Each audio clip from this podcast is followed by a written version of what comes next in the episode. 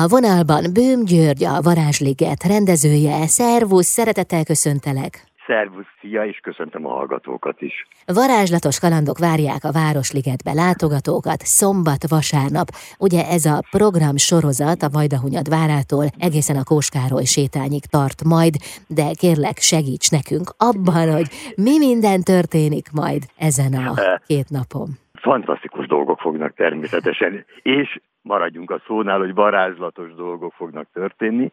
Az volt a célom az egésszel, amikor összeraktuk, összeállítottuk a barátaimmal, kollégáimmal, munkatársaimmal a, ezt a programot, hogy a szülő is, és a gyerek is, tehát nem akarom ezt a családi szót mondani mindig, de a, ez egy igazi családi dolog lesz, és főleg az volt a cél, hogy a szülő se unatkozzon.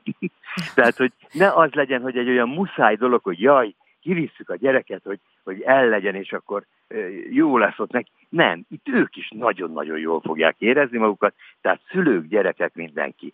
Úgy oszlik meg a, a, a műsor szerkezet, hogy a Kóskároly sétány és a Vajdahunyad vár, vára között lesz felépítve egy varázs cirkusz, ahol három nagyon-nagyon kedves és tehetséges színész, Koltai Vivien, Sütő András és Vince Márton mesélnek gyerekeknek. Mhm. Úgy, hogy a szülők is ott vannak, gyerekek is babzsákon ülnek, elvarázsolják őket, és így árnyékban is lesznek, vagy ha esetleg esik az eső, akkor az esőtől is védve, akkor körülötte cirkuszi játszóház, itt lesz a Tintaló társulat, társulatnak egy, egy csoda kis bábszínháza, mini bábszínház, de egyszerűen tényleg nem, nem, nem, tudom, nem is tudom felsorolni azt a rengeteg dolgot, amit lehet csinálni.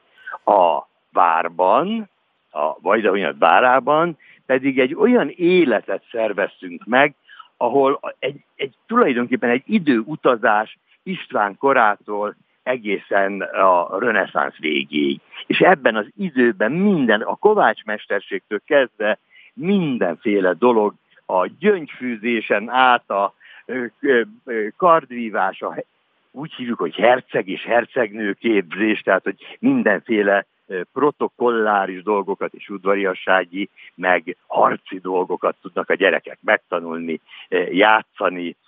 És a harmadik részen a Koskároly sétánynak a felső részén pedig a honvédség fog bemutatót tartani, ott pedig igazi, tulajdonképpen olyan, mint hogyha egy, egy társasjáték lenne az egész, illetve nem is társasjáték, hanem hogyha, mintha az iPad-en, vagy telefonon, vagy valami ilyesmiken játszanának a gyerekek, mert a lézerlövészet repülőgéptől kezdve a repülőgép szimulátorig minden lesz. Aha, hát akkor ha jól értem, valami olyasmit kell elképzelni, mint egy folyamatot. Tehát az ember találkozik mondjuk a hercegnőkkel, aztán tovább megy, újabb kulturális színfolt várja. Tehát az egész egy ilyen nagyon színes, tartalommal megtöltött végső soron folyamat ott a Vajdahunyad igen, és játék. Játék, és játék folyamatos játék, de ugyanakkor lesznek bizonyos ilyen cölöpök, mi így hívjuk őket, tehát olyan időintervallumok, amikor előadások is vannak. Tehát a tűzmadarak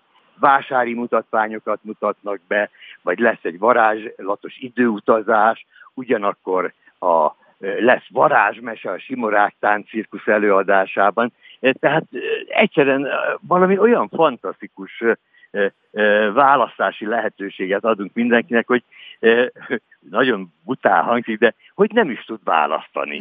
De jó. Hát ez a legjobb. Hát egy ilyen hömpölygő, kulturális élmény, kreatív játék. Igen. Én azt hiszem, Igen, ezt jó lehet még így összefogni, megrendezni is. Igen, nagyon izgalmas volt egyrészt összerakni. Ugye nekem van egy ilyen lükemánem, hogy mindennek kell egy struktúrát, egy szerkezetet adni mert akkor tökéletesen tud működni a dolog, és ez az egész egy, egy struktúrára fölépített óriási, nem azt mondom, hogy játszóház, de olyan, mintha az egész ország egy játszóház lenne, illetve az egész Városliget. De jó. Milyen kár, hogy ez csak két napig lesz így, nem? Á, igen, nagyon sajnálom, mert én például két hétig is ellennék benne.